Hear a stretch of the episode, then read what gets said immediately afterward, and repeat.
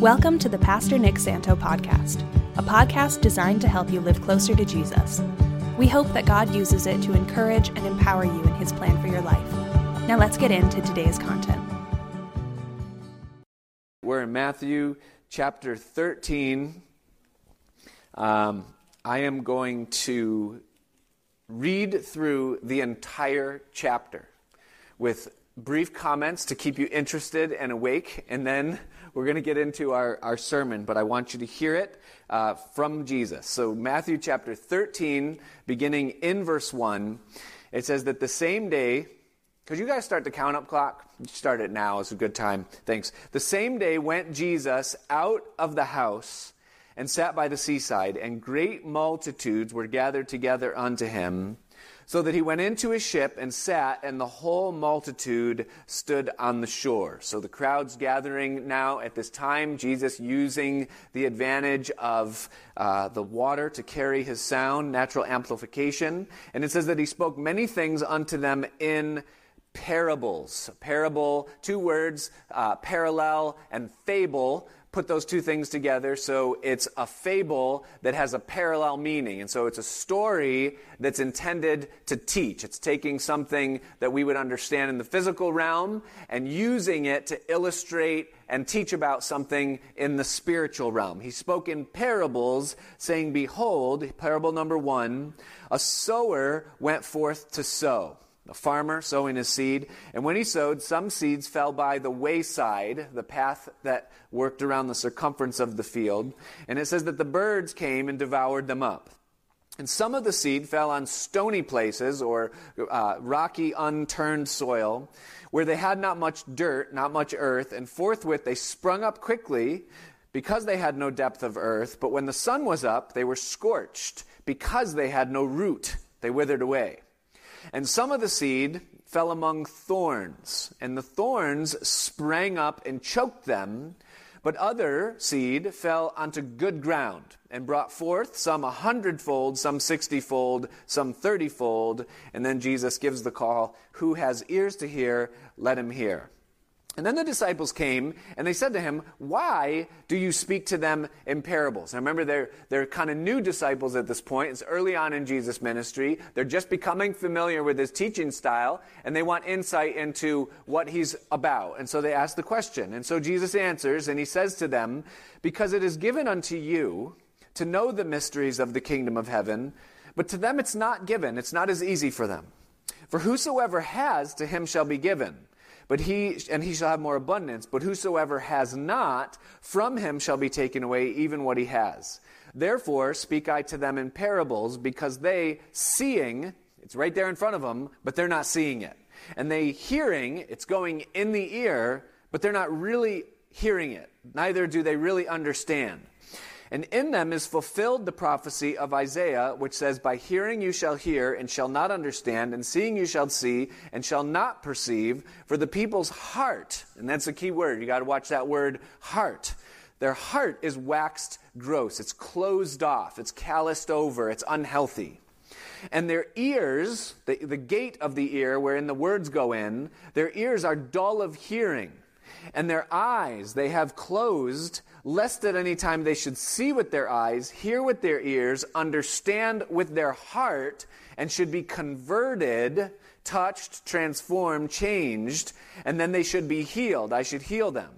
So, in other words, Jesus is saying the purpose of parables is to bridge the gap of understanding. I'm trying to make it easier for people to understand concepts that they've become closed off to or that otherwise they wouldn't be able to hear. And so he says then to them, But blessed are your eyes, for they see, and your ears, for they hear. For verily I say unto you that many prophets and righteous men have desired to see those things that you see and have not seen them, and to hear those things that you hear and have not heard them. And then he interprets the first parable in verse 18. He says, Hear therefore the parable of the sower. I'm so thankful he gives the interpretation. He says, when anyone hears the word of the kingdom, the message of God, the word of God, the sermons of God, the truths of God, and they don't understand it, Then cometh the wicked one and catches away that which was sown in his heart. This is he which received seed by the wayside. So the seed that was gobbled up by the birds, those that can't understand or don't hear fully what was spoken. But he that received the seed in the stony places, the same as he that hears the word and quickly with joy receives it, yet he does not have root in himself but he endures for a while, but when tribulation or persecution arise because of the word, by and by he is offended. He doesn't have root inside of himself, and so therefore the seed can't fully grab the heart, and so therefore when the life is challenged by the pressure of the roots, they just quit, they give up.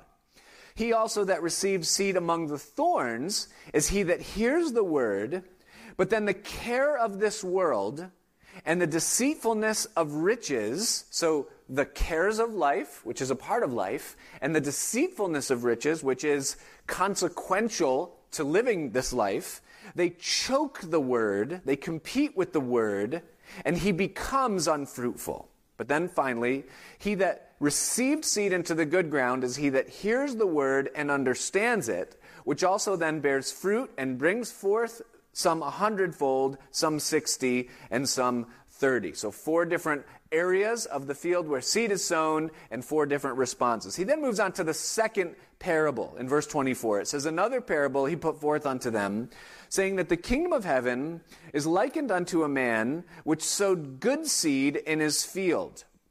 But while men slept, his enemy came and sowed weeds among the wheat and went his way.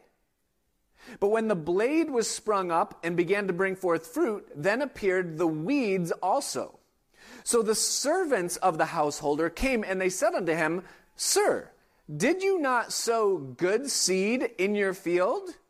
Why then has it these weeds? Didn't you raise your kids the right way? Well, then why are they now acting this way? Didn't you treat your wife or your husband the right way? Haven't you been faithful in your marriage? Why is your marriage having so many problems right now? Didn't you treat your body correctly? Aren't you healthy in the choices that, haven't you sown good seed into your life? Why then now are you experiencing health issues? Why is this happening? Didn't you sow good seed into your field? Why does it now have weeds? And he said unto them, An enemy has done this. The servants said unto him, Will you then that we should go and gather them up? Should we tear the weeds out? But he said, No. Everybody say no. No. no. Lest while you gather up the weeds, listen, you root also up the wheat with them. Listen to Jesus. Let both grow together. Everybody say, let both grow together. Until the harvest. And in the time of harvest, I will say to the reapers, gather you together first the tares, the weeds, and bind them in bundles to burn them, but gather the wheat into my barn. That's the end of the parable. Third parable, verse 31. Another parable he put forth unto them, saying, The kingdom of heaven is like unto a grain of mustard seed. Third parable involving seeds, which a man took and sowed in his field, which indeed is the least of all seeds, but when it is grown, it is the greatest, the strongest among herbs and becomes a tree so that the birds of the air come and lodge in the branches thereof. Fourth parable, verse 33. Another parable he spoke unto them The kingdom of heaven is like unto leaven or yeast, which a woman took and hid in three measures of meal till the whole was leaven. That's the end of the parable. Now, in the Bible, leaven or yeast is always a symbol of evil. It's significant that Jesus says three measures of meal because there are three times that Jesus calls yeast out in its individual nature. He talks about the yeast of the Pharisees, the yeast of the Sadducees, and the yeast of the Herodians. Those were all groups, religious groups, or political groups that were hostile to the gospel. And basically, the yeast of the Pharisees was externalism, hypocrisy. The yeast of the Sadducees was skepticism or doubting God, doubting His word. And the yeast of the Herodians was worldliness or bringing infiltration of worldly things. And essentially, what Jesus is saying here is that the kingdom of heaven is going to be infected by a yeast that permeates throughout.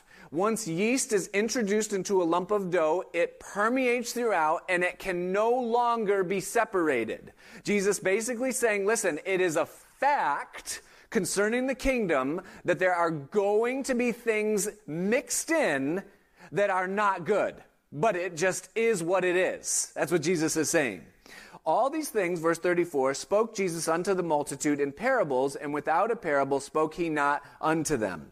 That it might be fulfilled which was spoken by the prophet, saying, I will open my mouth in parables, I will utter things which have been kept secret from the foundation of the world. Then Jesus sent the multitude away and went into the house, and his disciples came to him, saying, Declare unto us the parable of the tares, or the weeds in the field. Explain it. And so Jesus answered and said unto them, He that sows the good seed is the Son of Man. The field is the world, and the good seed are the children of the kingdom, the citizens of the kingdom. But the weeds are the children of the wicked one. The enemy that sowed them is the devil. The harvest is the end of the world, and the reapers are the angels. As therefore the weeds are gathered and burned in the fire, so shall it be at the end of the world. The Son of Man shall send forth his angels, and they shall gather, they shall gather out of his kingdom all things that offend, and them which do iniquity, and shall cast them into a furnace of fire, and there shall be wailing and gnashing of teeth. Now, watch verse 43 very carefully. He says, Then, when? At the end of the age, when the angels sever the wicked from among the just, then shall the righteous shine forth as the sun in the kingdom of their Father, and who has ears to hear, let him hear. Then will it be revealed who is and who really isn't faithful to the things of God. Then it will be revealed who is actually in error concerning the things of God and who isn't. Then it will be known who was right on and who was right off. Listen, what he's saying is you can't know now. You can't know now who truly is and who truly isn't. It's going to be a thing that happens then. That means you're not going to find out on the internet. You're not going to find out on someone's blog. You're not going to find out in a conversation with someone. You're going to find out then. Next parable, verse 44, significantly different than the others. Again, the kingdom of heaven is like unto treasure hidden in a field, the which when a man is found, he hides, and for the joy thereof goes and sells all that he has and buys that field.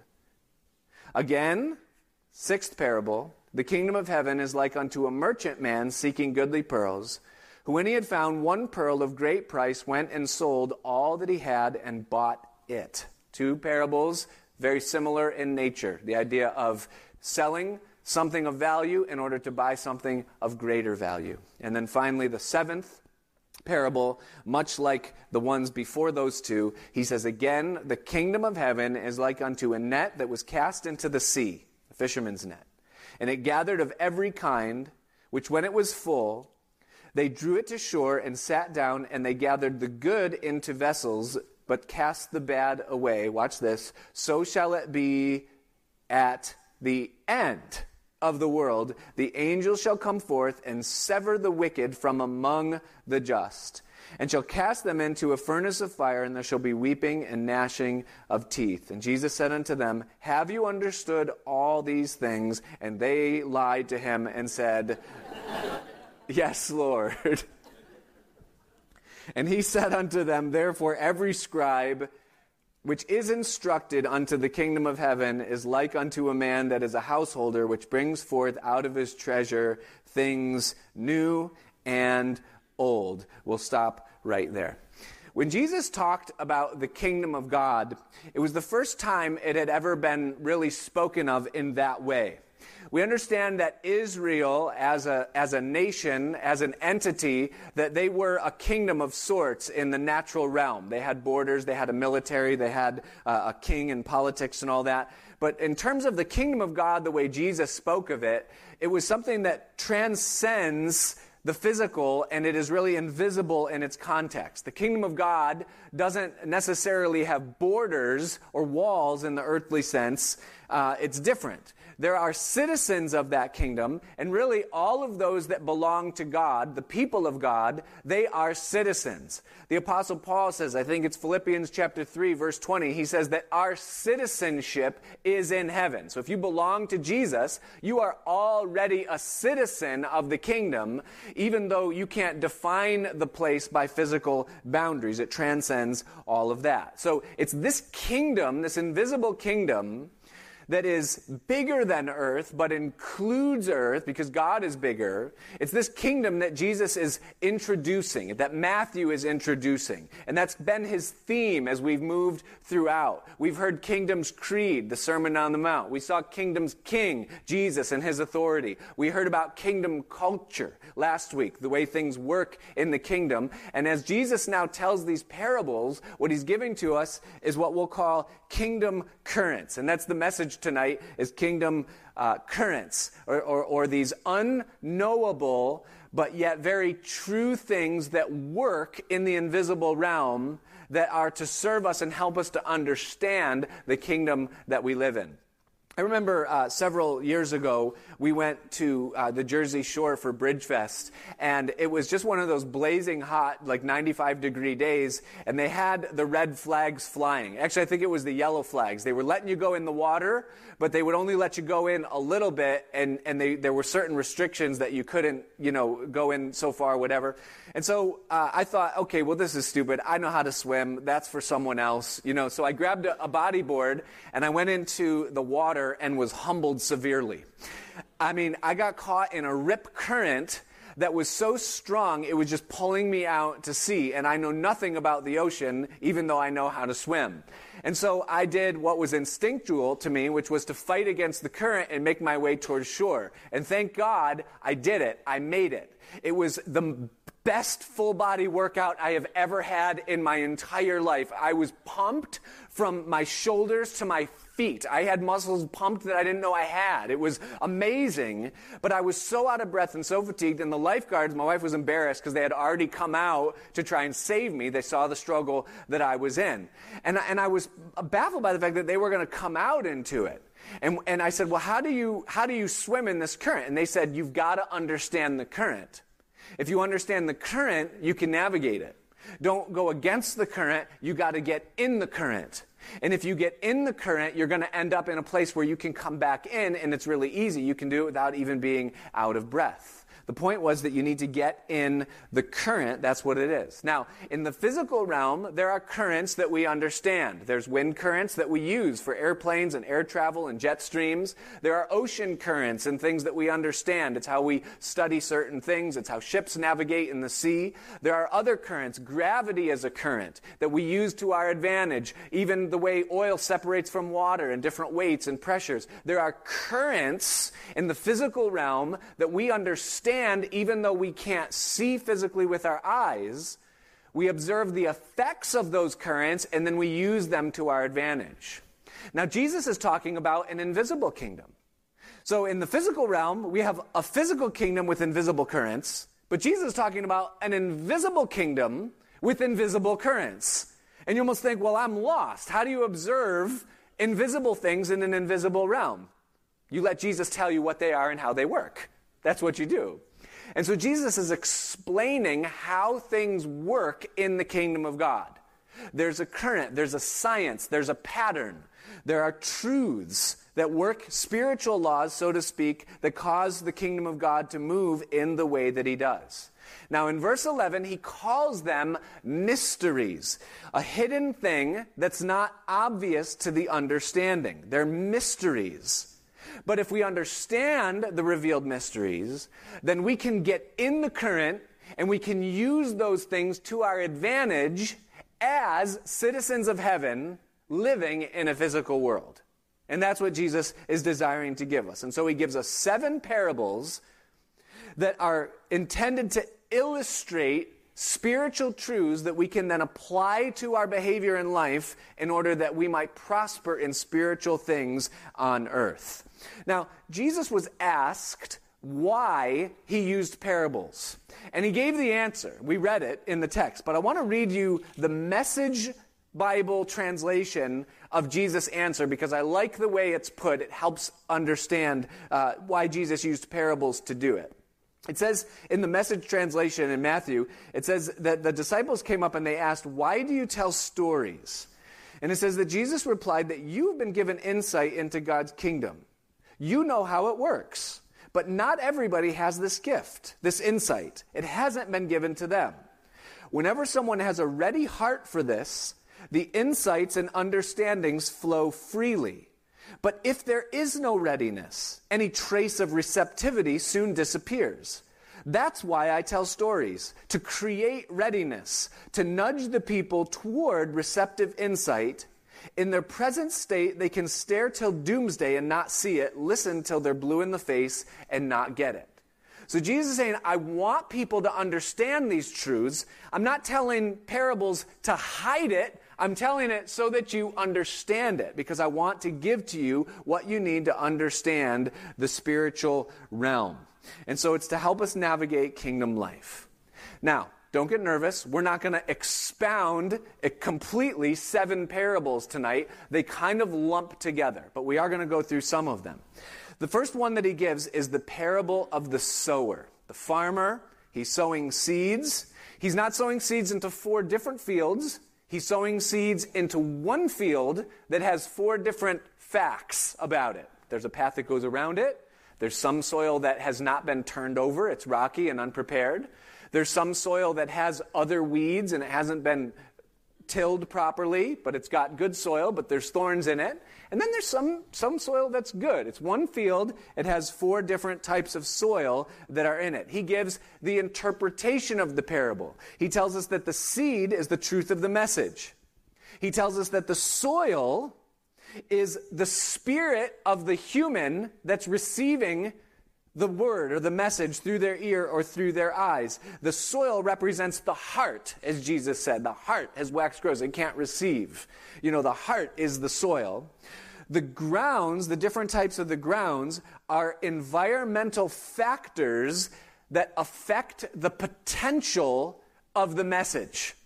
There are factors present in every life that affect how powerfully the message impacts the life. And those are the four soils or the grounds. And then finally, the fruit represents, listen carefully, the lastingly valuable produce of an effective, fruitful life. The fruit is the, the lastingly valuable product of an effective and fruitful life. Now, I'm going to tell you the main message of the parable. Here's the main point that Jesus is trying to make with this, and here's what it is is that a lastingly valuable, effective, and fruitful life. Now, anybody here want that? I, I want that. I hope everybody here wants that. A lastingly valuable, effective, and fruitful life cannot happen without a steady stream of God's word going in. If the seed that brings forth fruit, which represents effectiveness, purpose, and God's grace in my life, if that comes from the Word, then it can't happen unless that's happening, unless the Word of God is getting in. Now, Jesus points out by telling us about these four different grounds that there are different things that can diminish the impact of God's word and diminish my fruitfulness. He gives us three of them. Number one is that there are hostile forces that are keeping me from receiving and hearing God's word. That's the birds, right? And I hope you all understand that there is a spirit in this world that is hostile to the things of God that doesn't want human beings hearing God's word. There are forces that are trying to keep you from hearing God. You ever heard of the squawk box? That the birds squawk, right? The squawk box. Things, a lot of times the voices that come over the airways, they, they say that it's primitive, it's unintelligent, it's stupid to listen to the things of God. That's archaic, that's religion, that's a different segment. It doesn't belong in the mainstream of what people's lives are all about. Don't listen to that. That's a hostile force.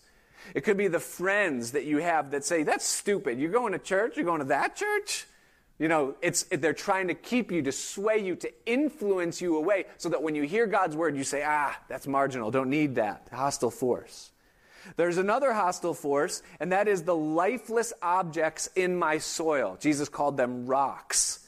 Things that take up space, but they hinder root depth. They hinder root growth. And so the picture is that the root of the plant is trying to get a grip in the soil and really hold on to the life, but it's hitting something that's resisting it.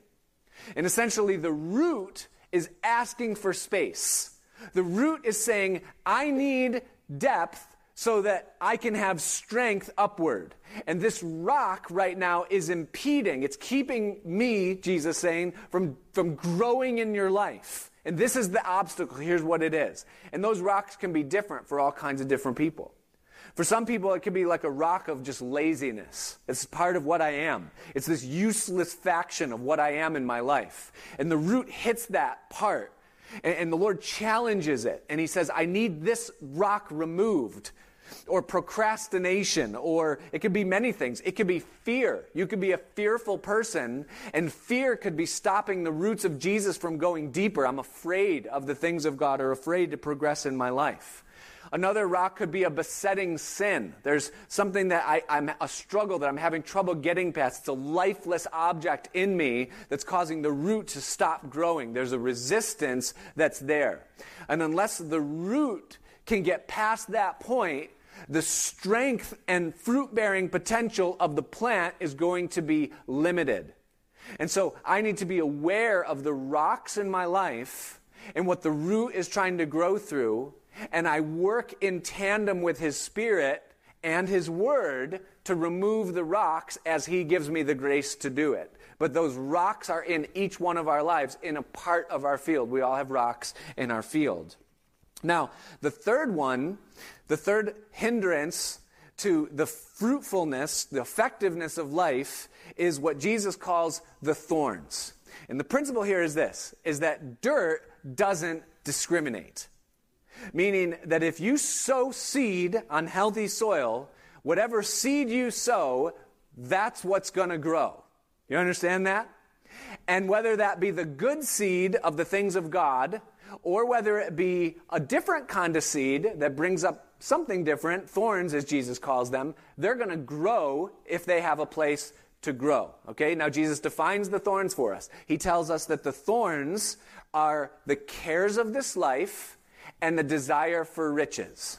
Now, how many of you in this room right now, by honest show of hands, have responsibilities that you have to attend to in this life and in this world?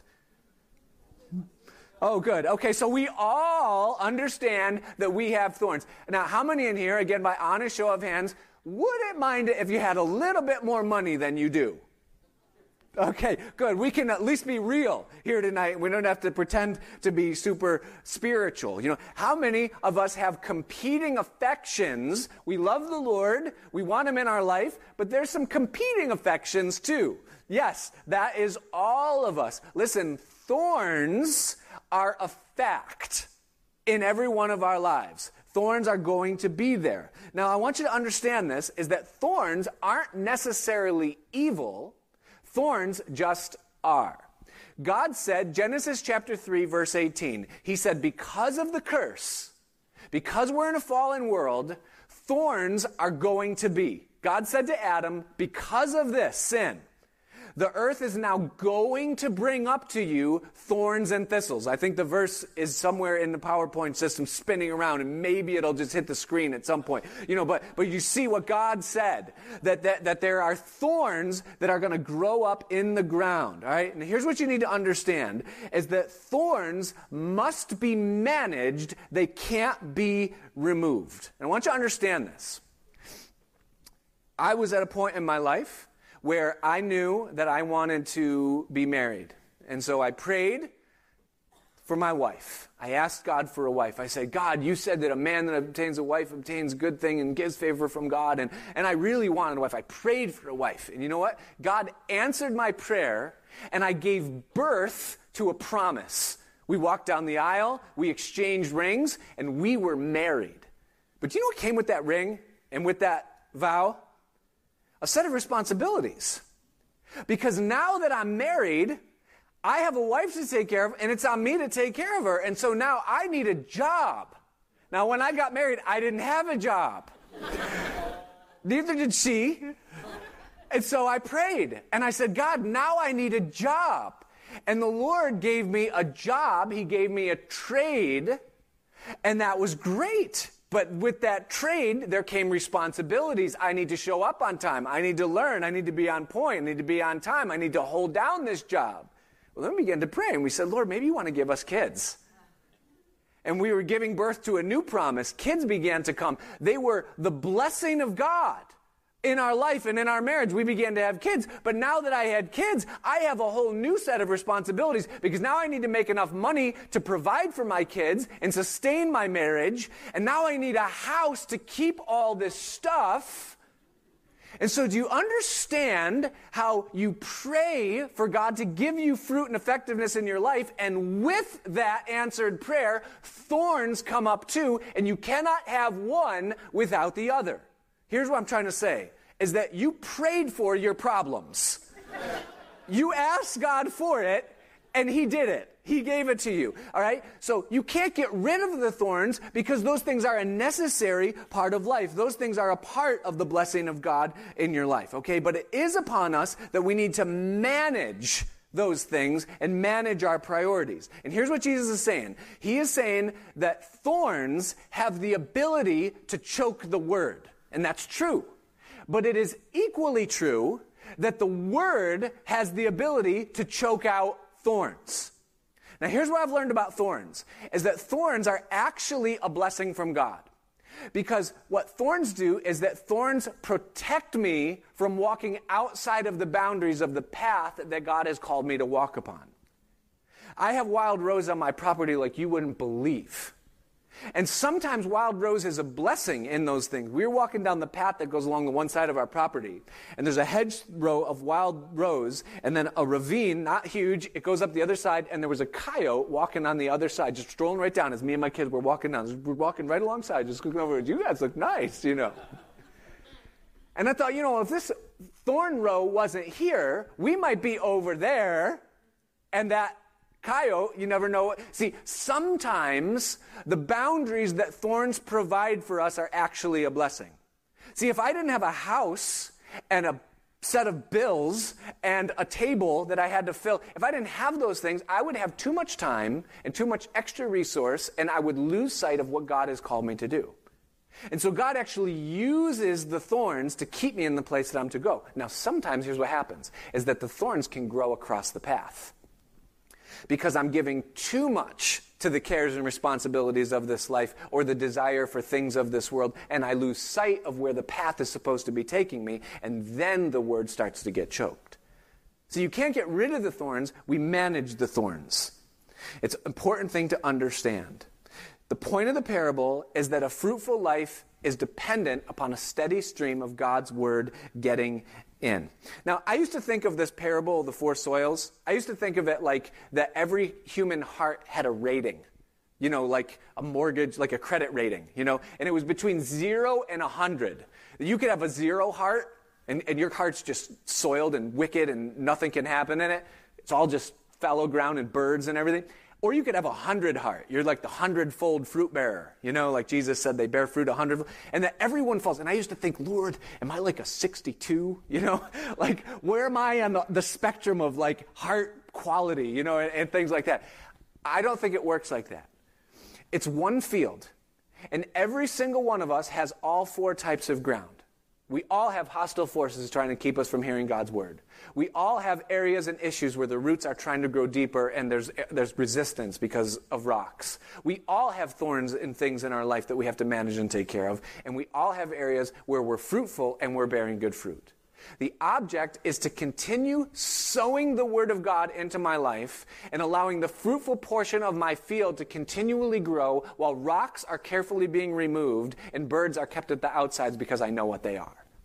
And that doesn't happen unless there's a steady stream of the Word of God going into my life. Now, the second parable, the third parable, the fourth parable, and the seventh parable all go together all four of them have the exact same message, and they pick up on the premise of the first parable concerning the seed and the good ground. Now, what are they? Again, the wheat and the tares, right? There was good seed sown, weeds sprung up. The question was asked, why these weeds?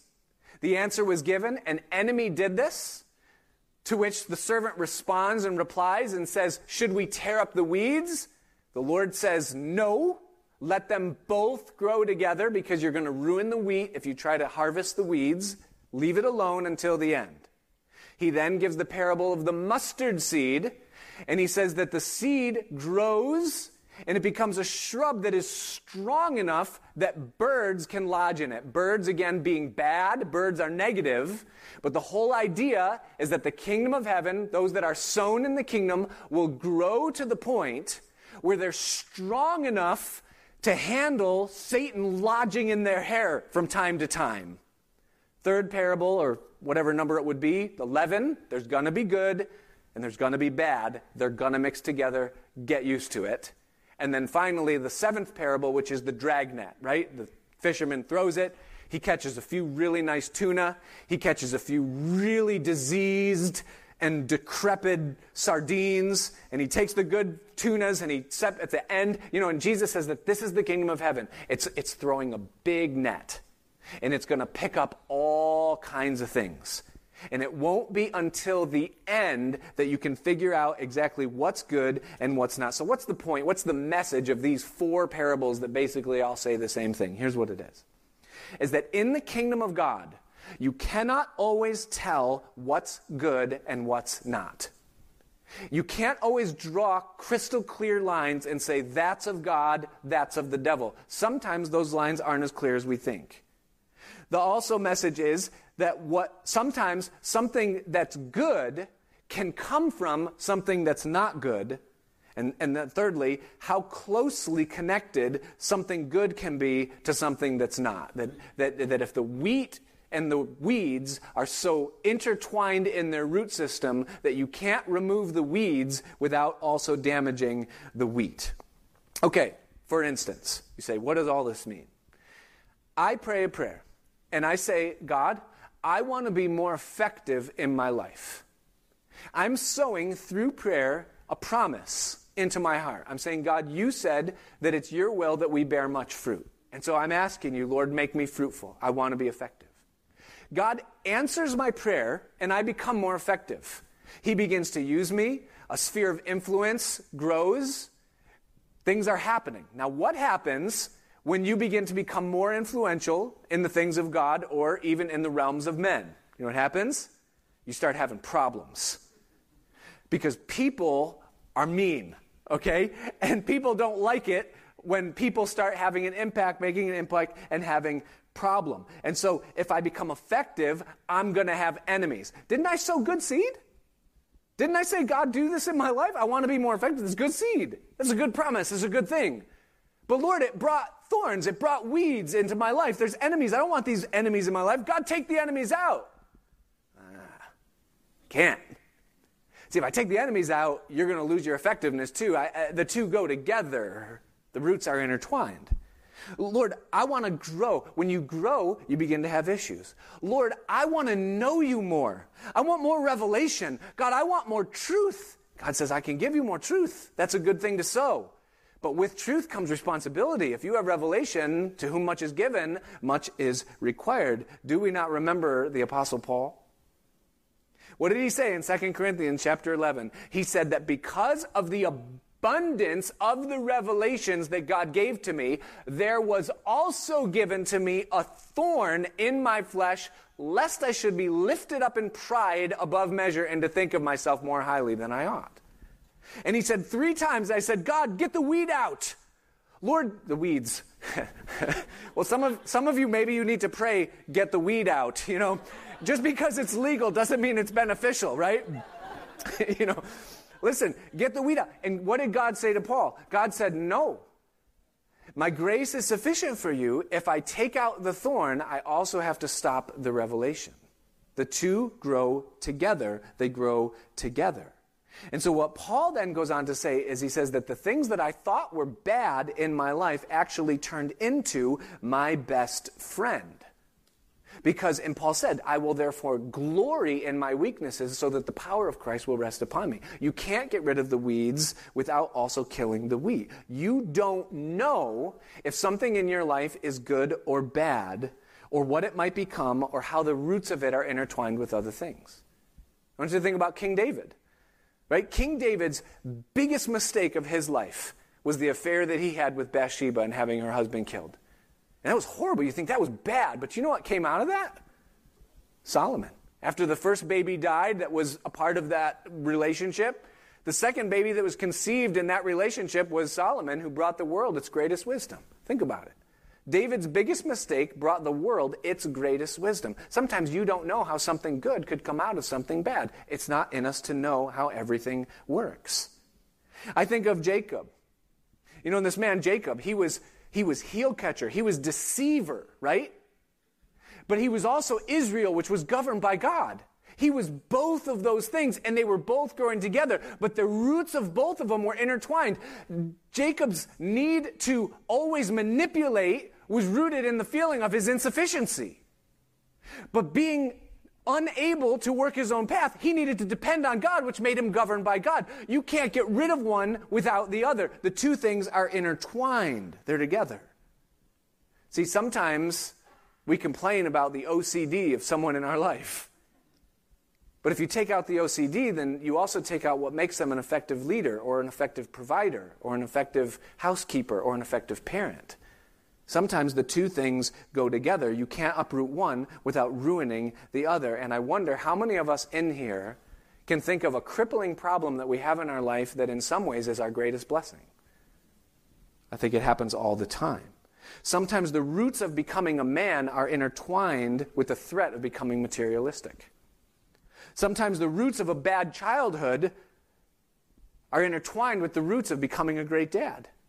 Sometimes the roots of being a lover of truth might be intertwined with the potential to be spiritually off sometimes for a season. Sometimes the roots of a pure musician, a pure hearted worship leader, can be intertwined with a church or a pastor that maybe is a little off in this season or in some of the things that they believe. And what Jesus is saying is that you don't kill one because there's a flaw with the other, because you can ruin good fruit in the process of not understanding how God does things. And God doesn't always do things the way that we do things.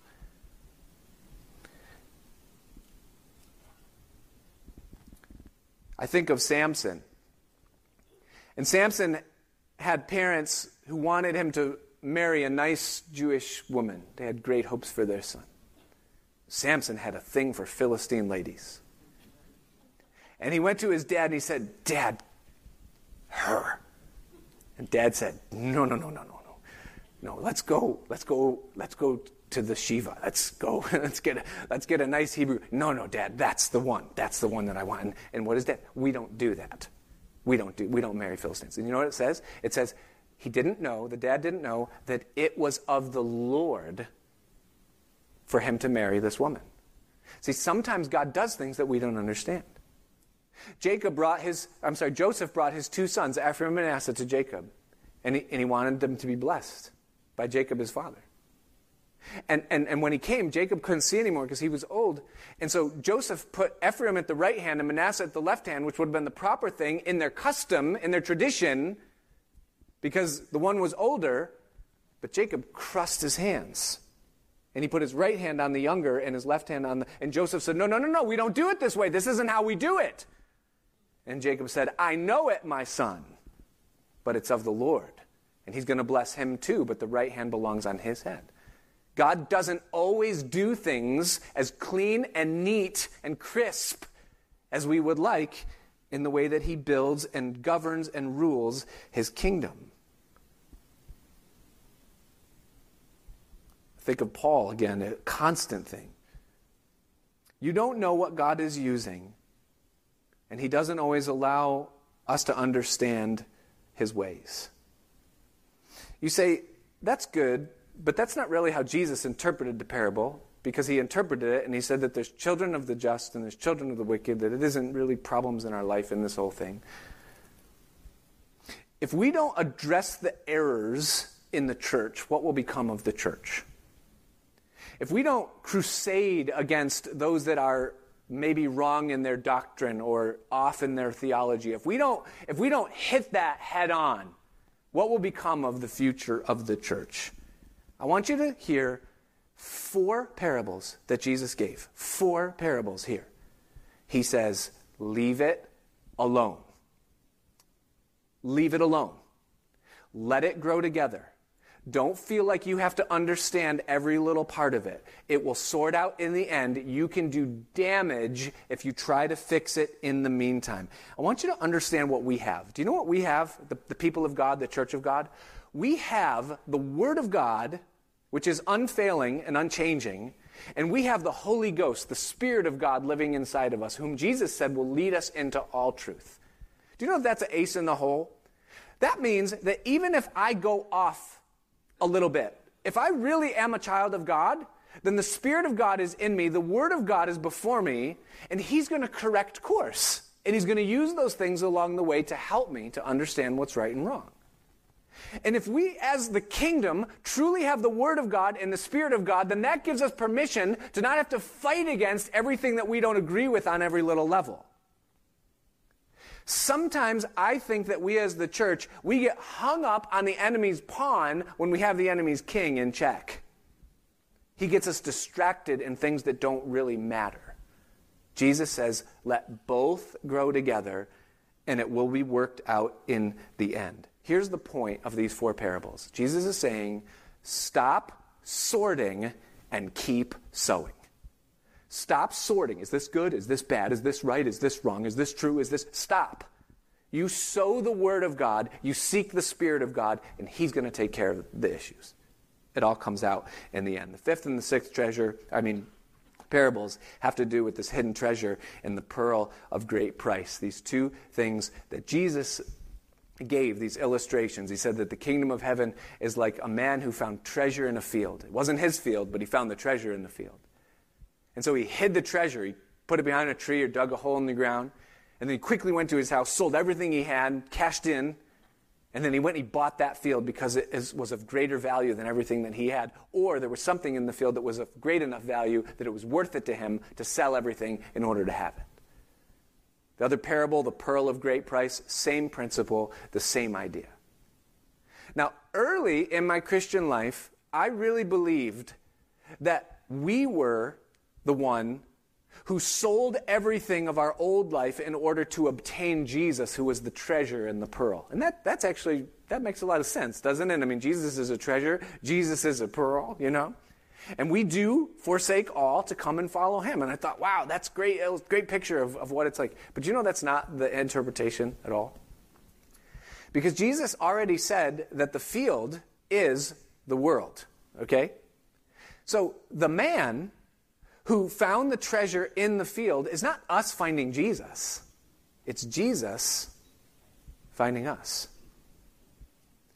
And what that means is that Jesus sees such value in those whom he would buy that he would be willing to sell all in order to obtain the treasure and the pearl that's in the field. And that's remarkable. What is the value of something? Somebody tell me. Whatever someone is willing to pay for it.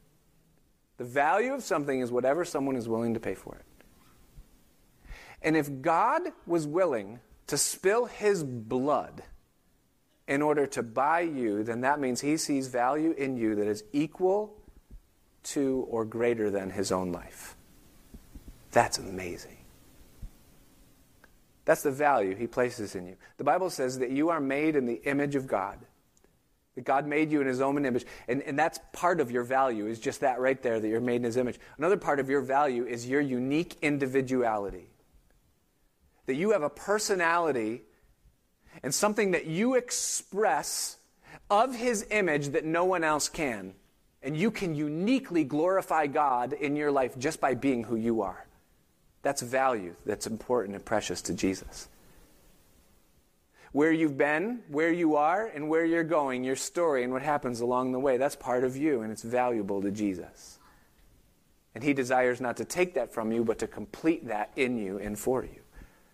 He sees value in your life, and He paid the highest price that anyone could pay in order to have you. Three times in the New Testament, it says that He bought you with His blood. Acts 20 28, He did it with His own blood. 1 Peter 1 18 and 19, it says, Not with gold and silver, but with the blood of the Lamb. Revelation 1 5 and 6, it says that He washed us from our sins in His own blood. Blood bought. And here's what that means it means that Jesus valued you so much that He paid the price in full for you to belong to Him and to be a citizen in His kingdom. And that's the invitation that He gives to every one of us. He did everything that was necessary to remove the obstacles keeping us from Him when He died on the cross. And now He says, Whosoever will, let them come. I've paid it all. And so the invitation that Jesus gives to us is to be a legal, blood born citizen in His kingdom and by doing such that He will move into your heart by the presence of His Holy Spirit, not externally walking with you, but internally moving in you, completing you, and leading your life. With the promise that He will teach, that He will lead, that He will build your life and beautify it and make it fruitful for His purpose. And He did that through His blood. And the burden of the blood was upon Him, but the burden of response is with us. He's a gentleman and He knocks and he whispers gently to each heart and he says, Get in the current. Get in the current. Don't fight against it. Don't try to control it. Just get in it. Father, we thank you tonight for the, the, the way that you speak so amazingly and the way that you help us to understand, God, what you've done, what you do, who you are, and what you want to do in each of our lives. And so we pray tonight, Father, that you would take the things that we've heard, the things that you've said, that you would make further sense of them. Lord, we choose to open our hearts right now. And if there be any bird that would seek to keep from hearing, we pray, Lord, that you would just rebuke it even now. That the seed of these things would be sown in the good ground of our hearts. And I pray tonight, Lord, if there's anyone here that doesn't know you personally as of yet, that they would receive this invitation that they would open their heart to you, that they would say, I receive you. Thank you. You saw value in me enough that you would die for me, shed your blood, and I receive you as my Lord and my Savior, and I want to know you. And I pray for those of us here that tonight are struggling with the thorns, struggling with the weeds, struggling with the responsibilities that come with blessings you would help us to see them in their proper context. And like the mustard tree that grew strong enough to be able to handle tough things lodged in the branches, Lord, give us that kind of strength and endurance. And give us the ability, Father, to not feel like we have to sort it all out and understand it, but to move forward, to keep going. So, by your grace, Lord, make these things true in our lives. For we ask it in Jesus' name. Amen. Let's stand. Thanks for joining us for the Pastor Nick Santo podcast.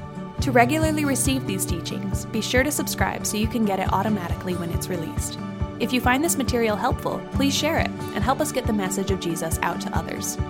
We also appreciate your feedback, so if you would, leave us a review in iTunes or wherever you listen to podcasts, or email us at pastor.nickpc at gmail.com. Until next time, may you continue to love, learn, and live the way of Jesus.